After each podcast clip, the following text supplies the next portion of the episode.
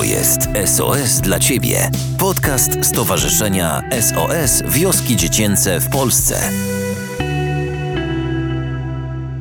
To jest podcast SOS dla Ciebie. Anna Choszcz-Sędrowska. Dzień dobry. Dziś moim gościem jest jedna z moich ulubionych koleżanek z pracy, mm, Katarzyna Chromińska, koordynatorka programu SOS Rodzinie w Siedlcach, zwana inaczej Michelle Pfeiffer. Dzień dobry, Dzień Kasiu. dobry. Dziś postaramy się wyjść trochę spoza tej naszej, mówię o Warszawie, wielkomiejskiej e, bańki i dowiedzieć się, jak wygląda życie polskiej rodziny naprawdę.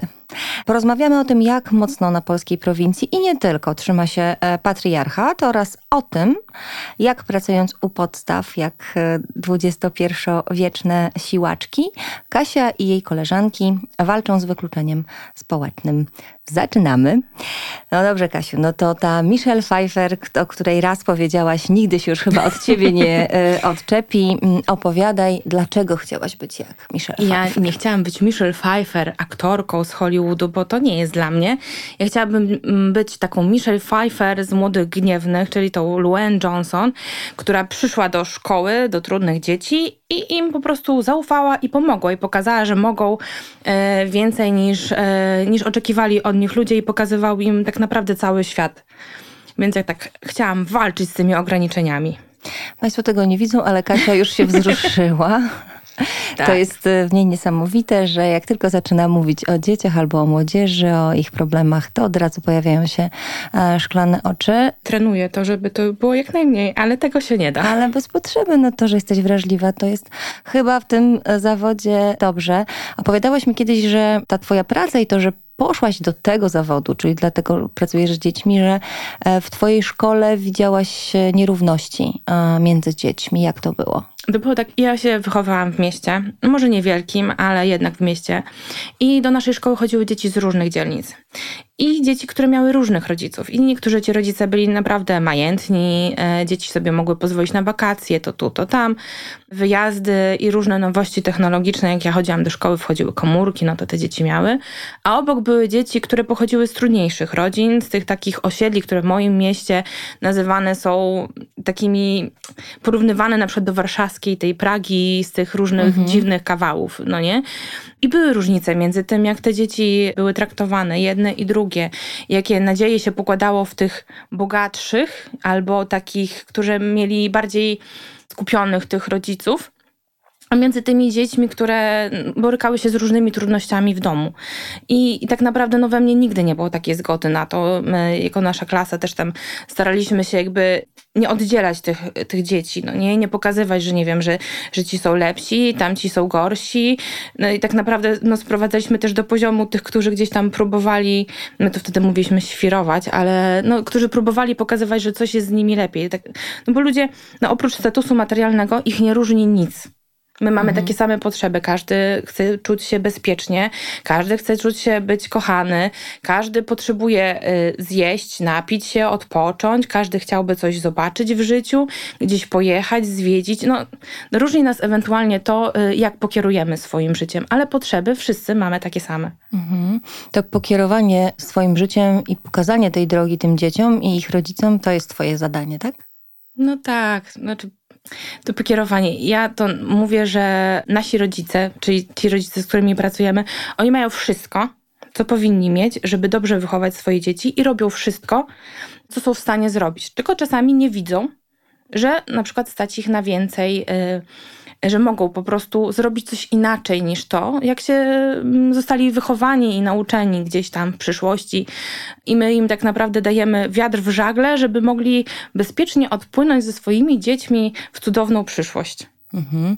Taki trochę idylliczny obrazek, ale wiemy, że to się udaje. W zeszłym roku usamodzielniliśmy z naszych programów SOS Rodzinie 160 rodzin, które mogą już funkcjonować bez wsparcia takich rodzin jak, Boże, takich ludzi, jak, jak ty, jak twoje koleżanki. Chciałabym do tych dzieciaków jeszcze wrócić, bo my jak prowadzimy zajęcia w ramach tego naszego projektu edukacyjnego Jestem z SOS i mówimy z dzieciakami, rozmawiamy z nimi o samoakceptacji, one potrafią się określić, mówić o sobie, wartościować właśnie właśnie na podstawie tego, co mają albo jak wyglądają.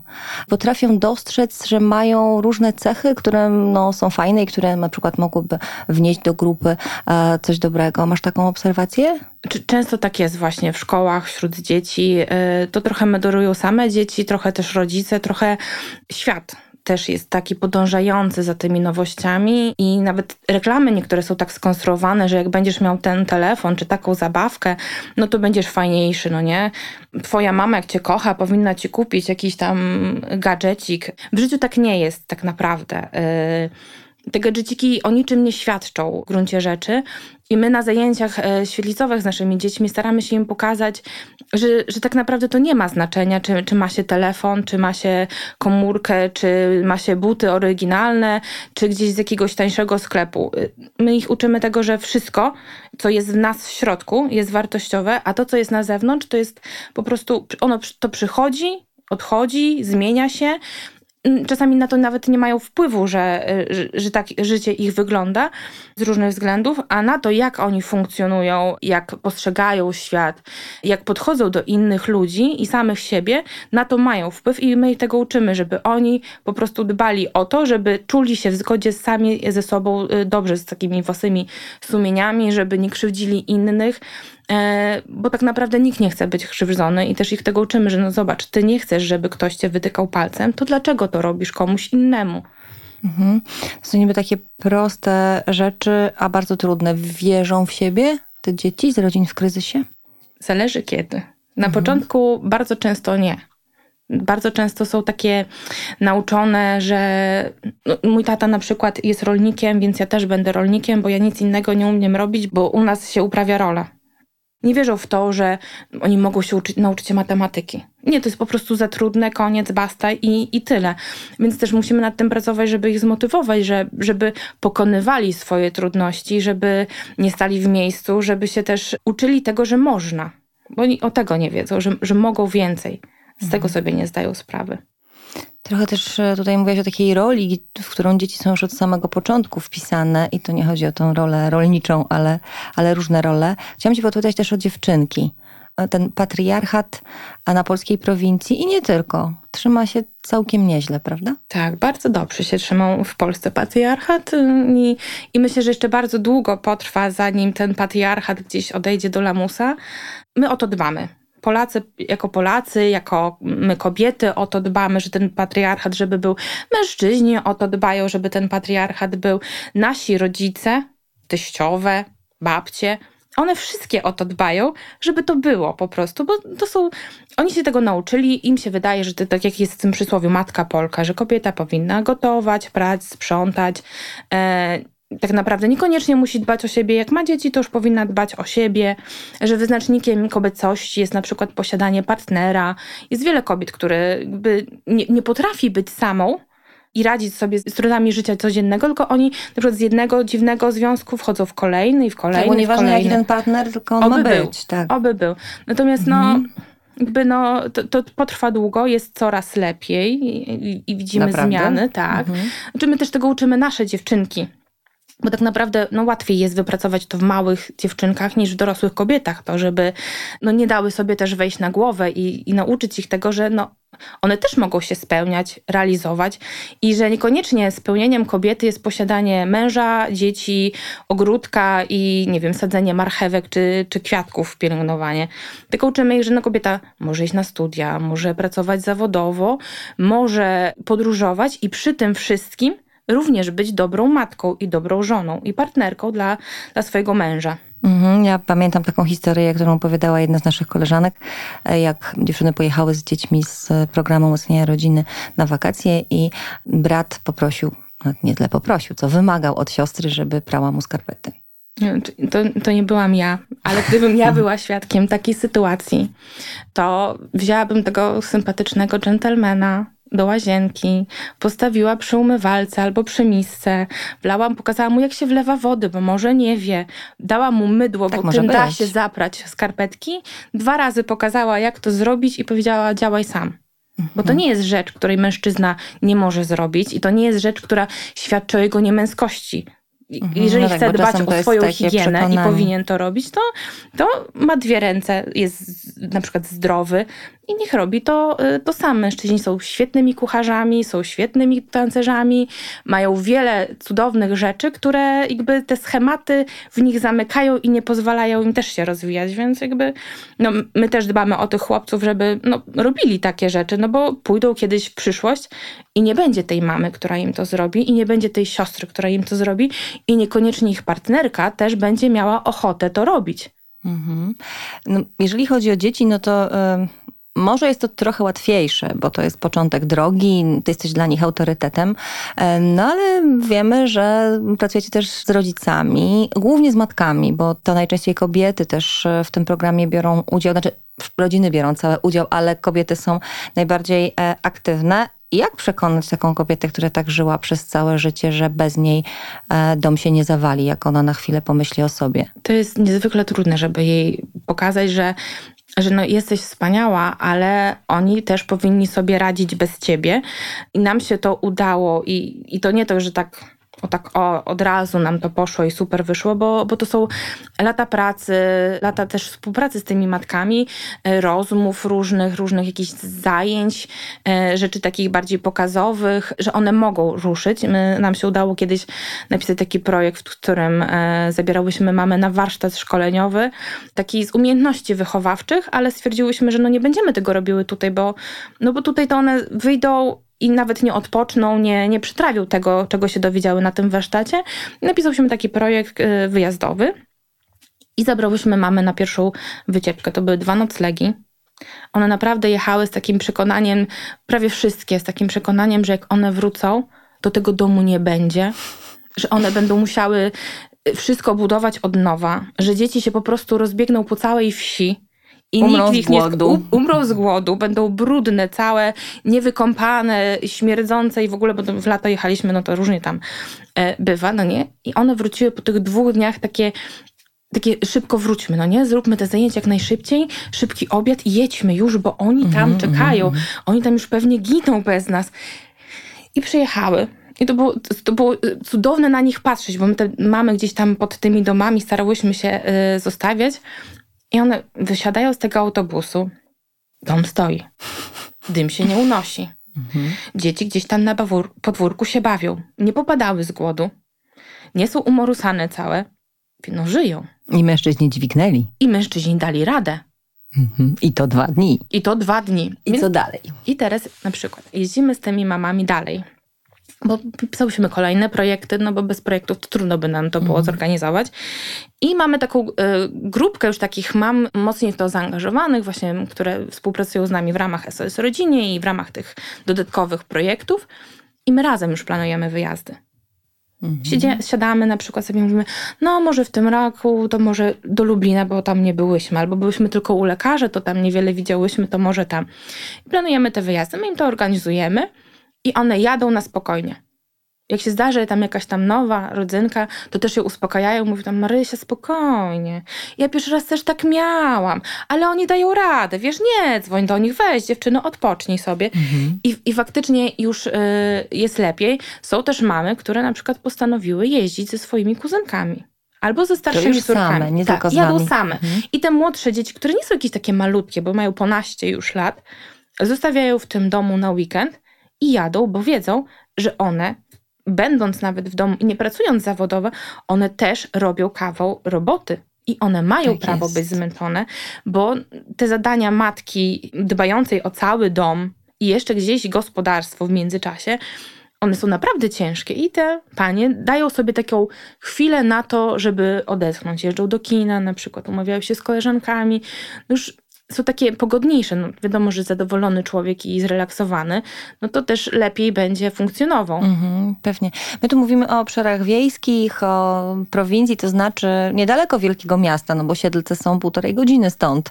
No ale jednak tam to, to są e, miejscowości pod Siedlcami, ale mm, niedawno całkiem siedziały tutaj i rozmawiały ze mną kobiety z wielkiego miasta. Kobiety, które no, mają karierę i też e, wzrastające w takim przekonaniu, przekonaniu, że jak już pracują, no to w tym domu musi być na tip-top, że to musi być po prostu ogarnięte, bo jest coś za coś. To znaczy, no my nie możemy zawalić w żadnej dziedzinie. Ja dzisiaj widziałam na Facebooku właśnie, właśnie coś takiego, że musisz y, pracować tak, jakbyś nie miała dzieci, wychowywać dzieci tak, jakbyś nie pracowała i wyglądać tak, jakbyś, tak, jakbyś ani nie pracowała, ani nie miała dzieci. Strasznie wysokie wymagania ten świat nam dzisiaj stawia. Ja myślę, że te wymagania świata są po prostu nierealne do zrealizowania.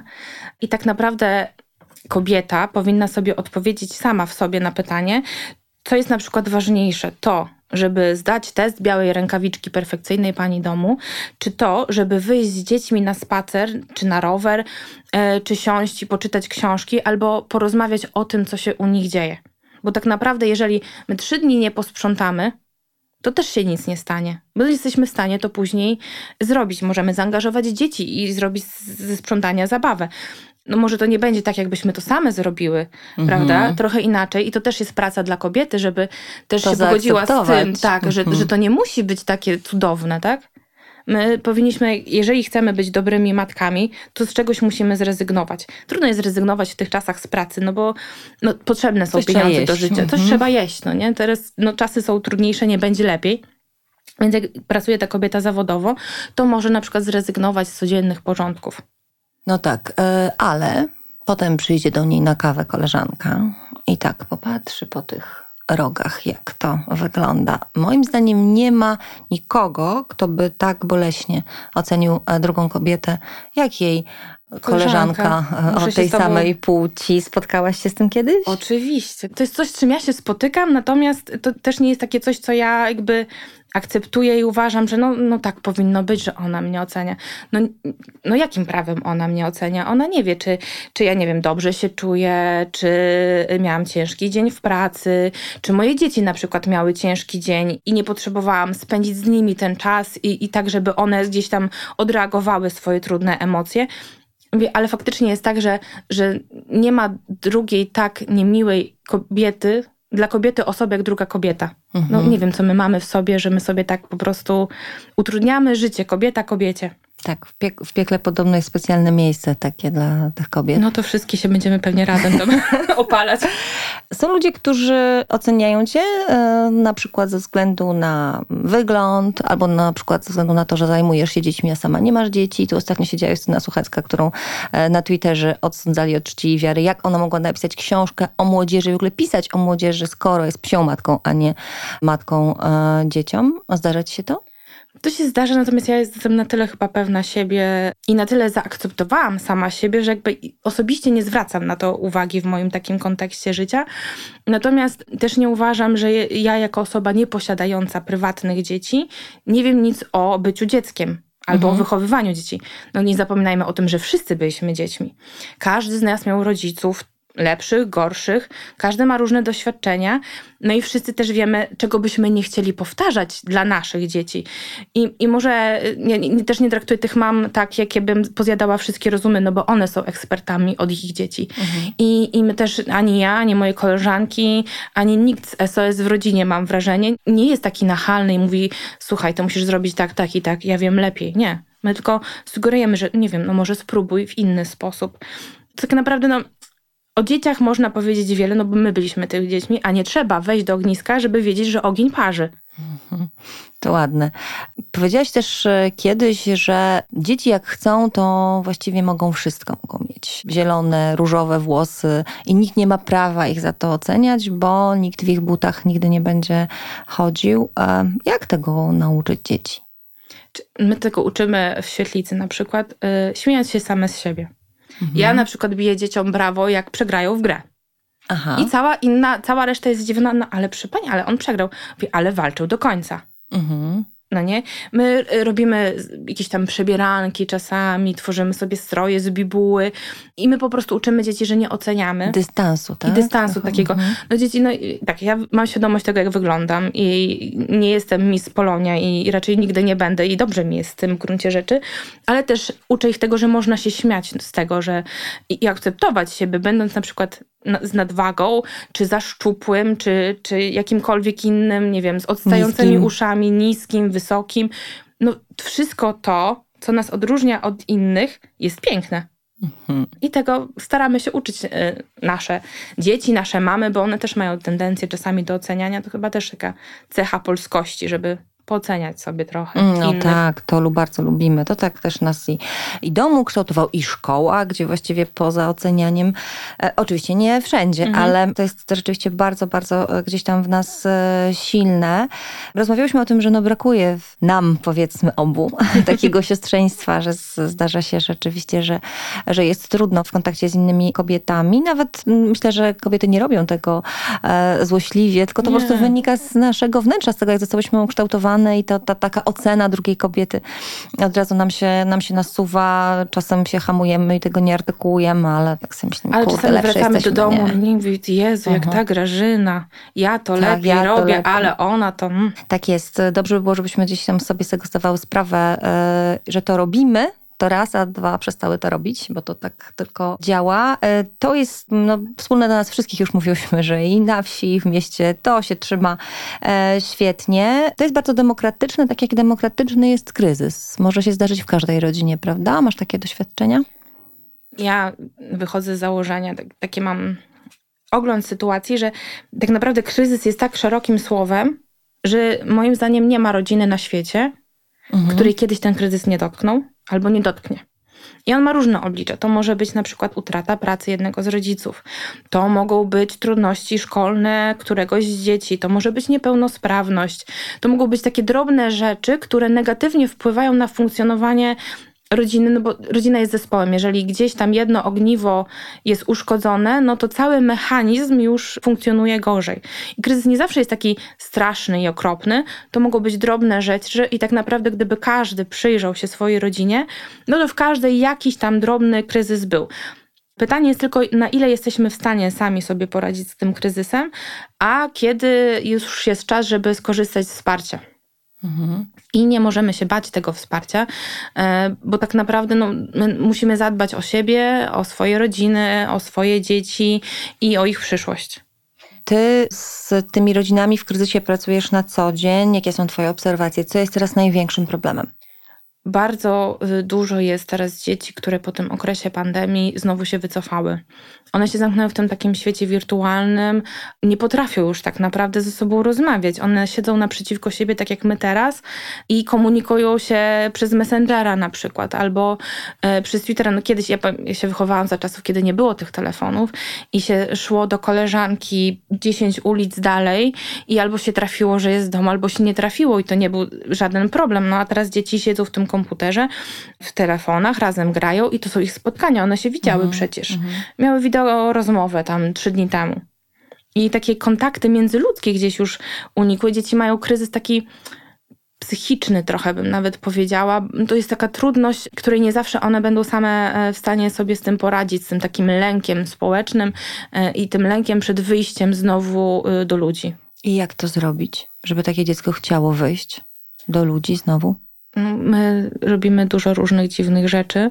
Opowiadaj. Zabieramy je na przykład na wycieczki, to wychodzi nam najlepiej, bo one wtedy zupełnie inaczej żyją y, i też coś zobaczą przy okazji, bo też się staramy jeździć w takie miejsca, w których one nie były i no, pracujemy razem już 6 lat, więc my wiemy, gdzie my byłyśmy z daną mhm, grupą, więc mhm. też jedziemy w inne miejsca, ale też rozmawiamy z nimi na świetlicy, robimy takie zajęcia, które na nowo ich zintegrują i na nowo im pokażą, że jednak ten kontakt face to face y, jest zdecydowanie lepszy niż, niż to, co się dzieje w wirtualnym świecie i z niego można więcej wynieść dobrych rzeczy, aniżeli złych. Internet jest pełen różnych zagrożeń tak naprawdę i i dzieci potrafią sobie robić krzywdę w tym internecie, i na to my jako dorośli też nie mamy wpływu, bo nie widzimy e, mhm. tak naprawdę, co one do siebie piszą w tych prywatnych wiadomościach. Natomiast jak jesteśmy razem w grupie, no to my słyszymy, że na przykład ta była niemiła dla tamtej. My rozmawiamy na temat tych zachowań, pokazujemy, jak ewentualnie można inaczej formułować komunikaty, jak można nabrać tego dystansu do samego siebie i tak pogodniej spojrzeć na świat. Mhm. No tak, chyba mało znam tak pogodnych ludzi jak ty. A ja się uczę pogody ducha. To dzieci, a rodzice?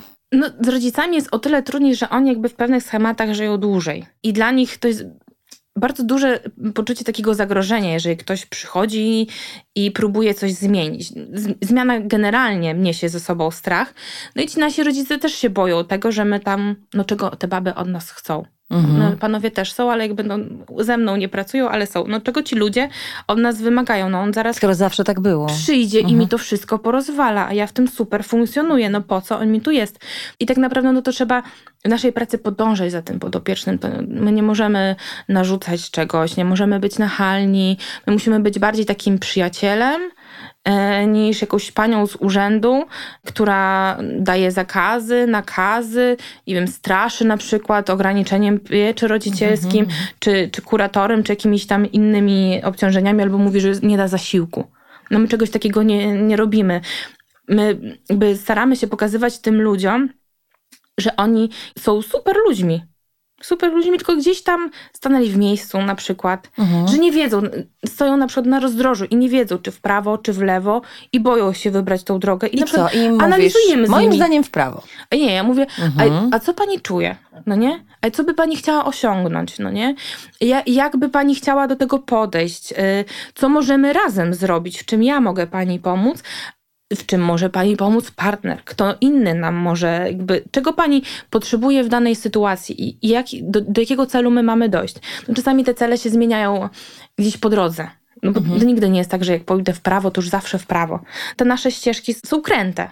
Mają zakręty, zakazy, czasami siedzimy na rondzie i kręcimy kółka. No różnie bywa w życiu. Ale, ale ty towarzyszysz w tej drodze, tak? tak?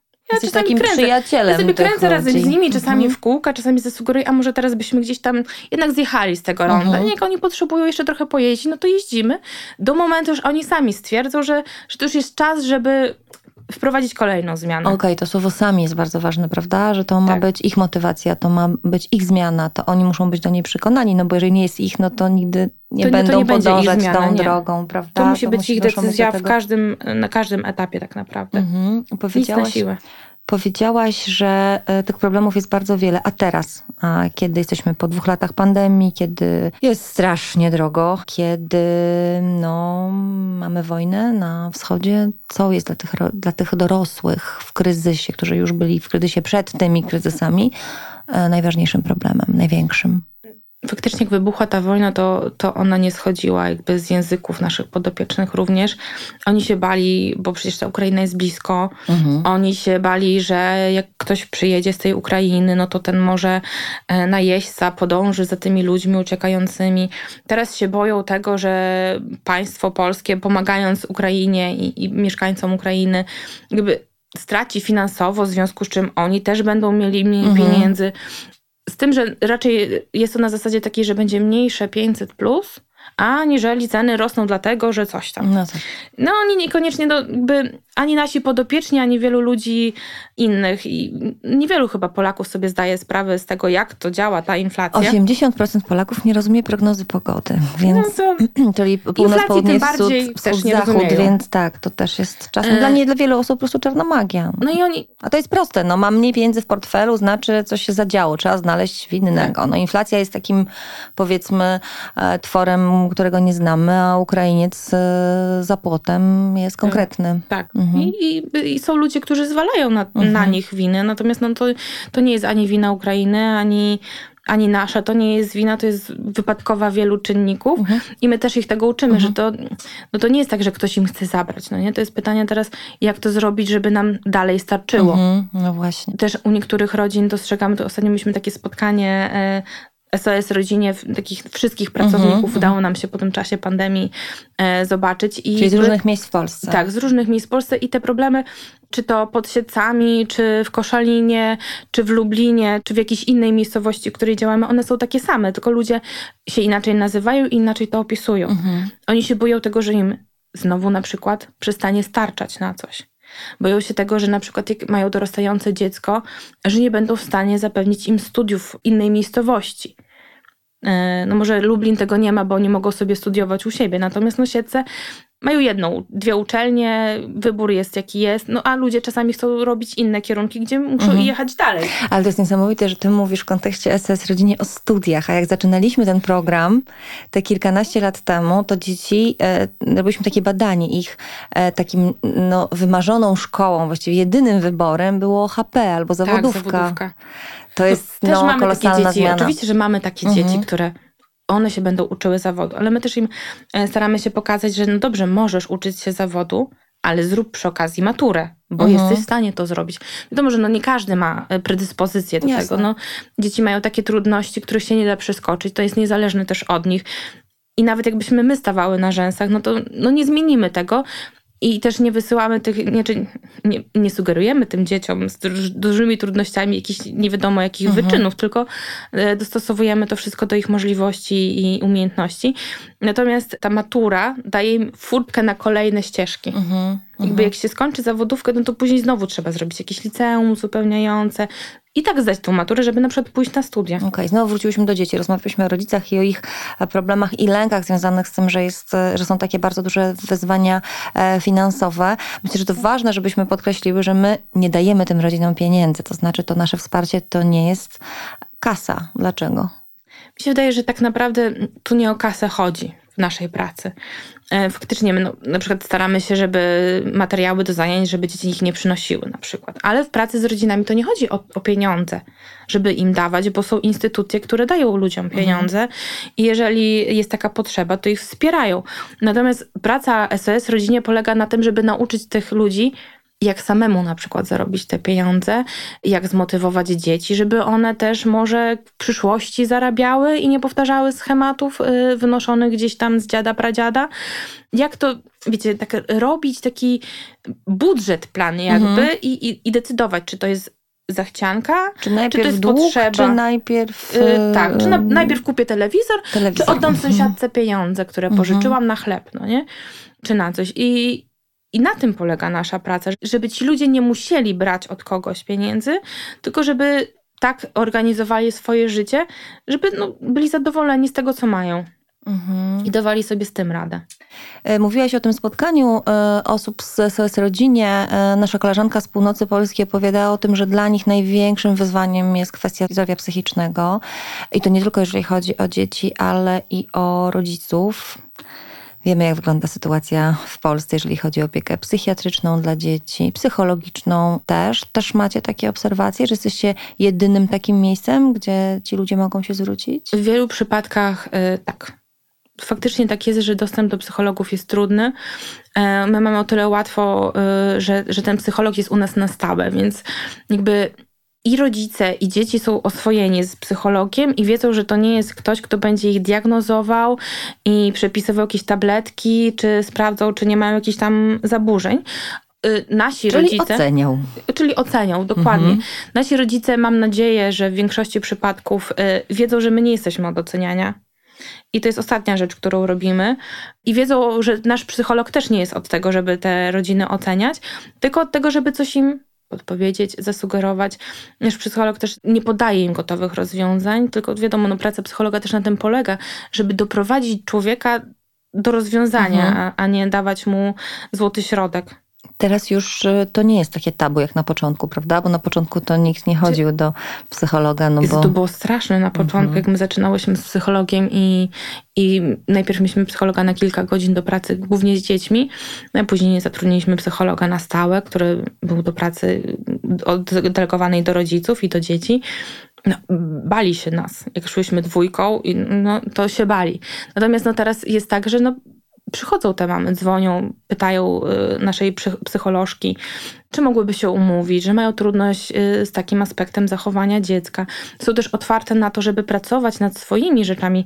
Nasza psycholożka właśnie prowadzi takie grupy wsparcia w jednej y, z gmin, gdzie bardzo fajnie zintegrowała te panie i one naprawdę są takie zżyte i, i to właśnie są te mamy, które też zabieramy na te wyjazdy I one też już dostrzegają, jak, jak bardzo one się zmieniły i jak dzieci dzięki nam też się zmieniły. Jakiś tak pozytywnie już y, to jest odbierane. No, natomiast początki no, były trudne. No, nikt by nie chciał, żeby do jego domu ktoś przychodził, kto mu będzie go rozstawiał po kątach, bo to jest w końcu nasz dom. No tak, bo wy też e, przychodzicie do domów, prawda? Są tak. pracownicy socjalni, którzy też e, pomagają e, na miejscu. Trudno wejść do takiego domu? Nie no, drzwi się da otworzyć. Trudniej jest tym, żeby rozpocząć taką współpracę, taką konkretną. Tak jak wspominałeś wcześniej, mamy faktycznie bardziej są zaangażowane w proces wychowawczy i z nimi łatwiej e, jest współpracować. Natomiast też jest wiele osób, które boją się tego.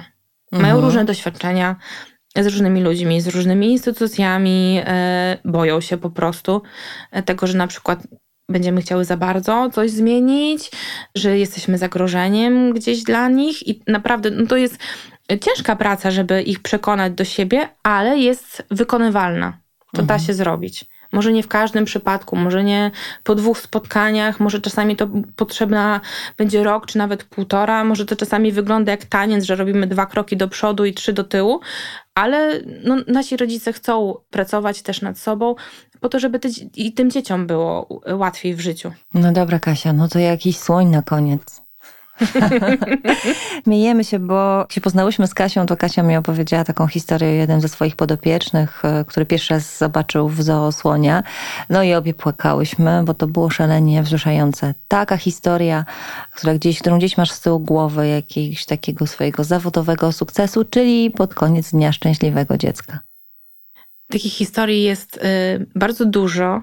I to są takie tak naprawdę drobne momenty, które cieszą. I one są, nie zawsze są widoczne też tu i teraz. Ja słyszę to pytanie na przykład też od moich znajomych, no nie, jaki ci się udało odnieść sukces? No to czasami, no nie wiem. Po mhm. prostu nie wiem, ale później na przykład przychodzi do mnie, e, gdzieś tam się mijamy w ulicy, jakoś na ulicy z byłą podopieczną. No patrzę, idzie z mężem, z dzieckiem, przystanie, porozmawia, nie odwraca głowy w drugą stronę, tylko się zatrzyma i powie, pani Kasiu, to jest mój mąż, to jest nasze dziecko, budujemy dom na przykład, ja już skończyłam studia, mąż jest po tym, czy coś tam. No, dla mnie sukcesem jest to, że ci ludzie we mnie później nie rzucają kamienie, bo to świadczy o tym, że no jednak nie zrobiłam im nic złego. I że ważne jest też Są takie magiczne momenty, jak na przykład dzieci widziały pierwszy raz morze jak e, jest dziecko, które na przykład na świetlicy mało się odzywa, jedzie na wyjazd i buzia mu się nie zamyka. Mhm. I my to później sobie opowiadamy e, w biurze między dziewczynami, że no zobacz, ale jaki postęp zrobił, no nie? Dla nas sukcesem jest to na przykład, że dziecko siądzie i samo wyjmie z plecaka le lekcję.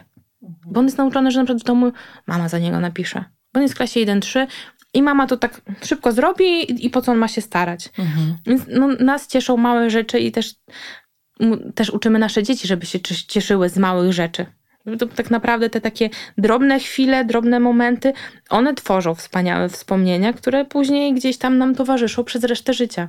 Jeżeli ktoś chciałby wspomóc e, tę piękną działalność, o której tak ślicznie opowiada Kasia, to bardzo prosimy o wysłanie SMS-a o treści Ola, nie Kasia, nie Ania, ale Ola, e, na numer 4777, e, po to, żebyśmy mogli zadzwonić do tych osób, które myślą o wspieraniu programu SOS Rodzinie i opowiedzieć jeszcze więcej o tym, jak można wspierać dzieci, jak można zostać przyjacielem dzieci, takim przyjacielem jak Kasia i Ania.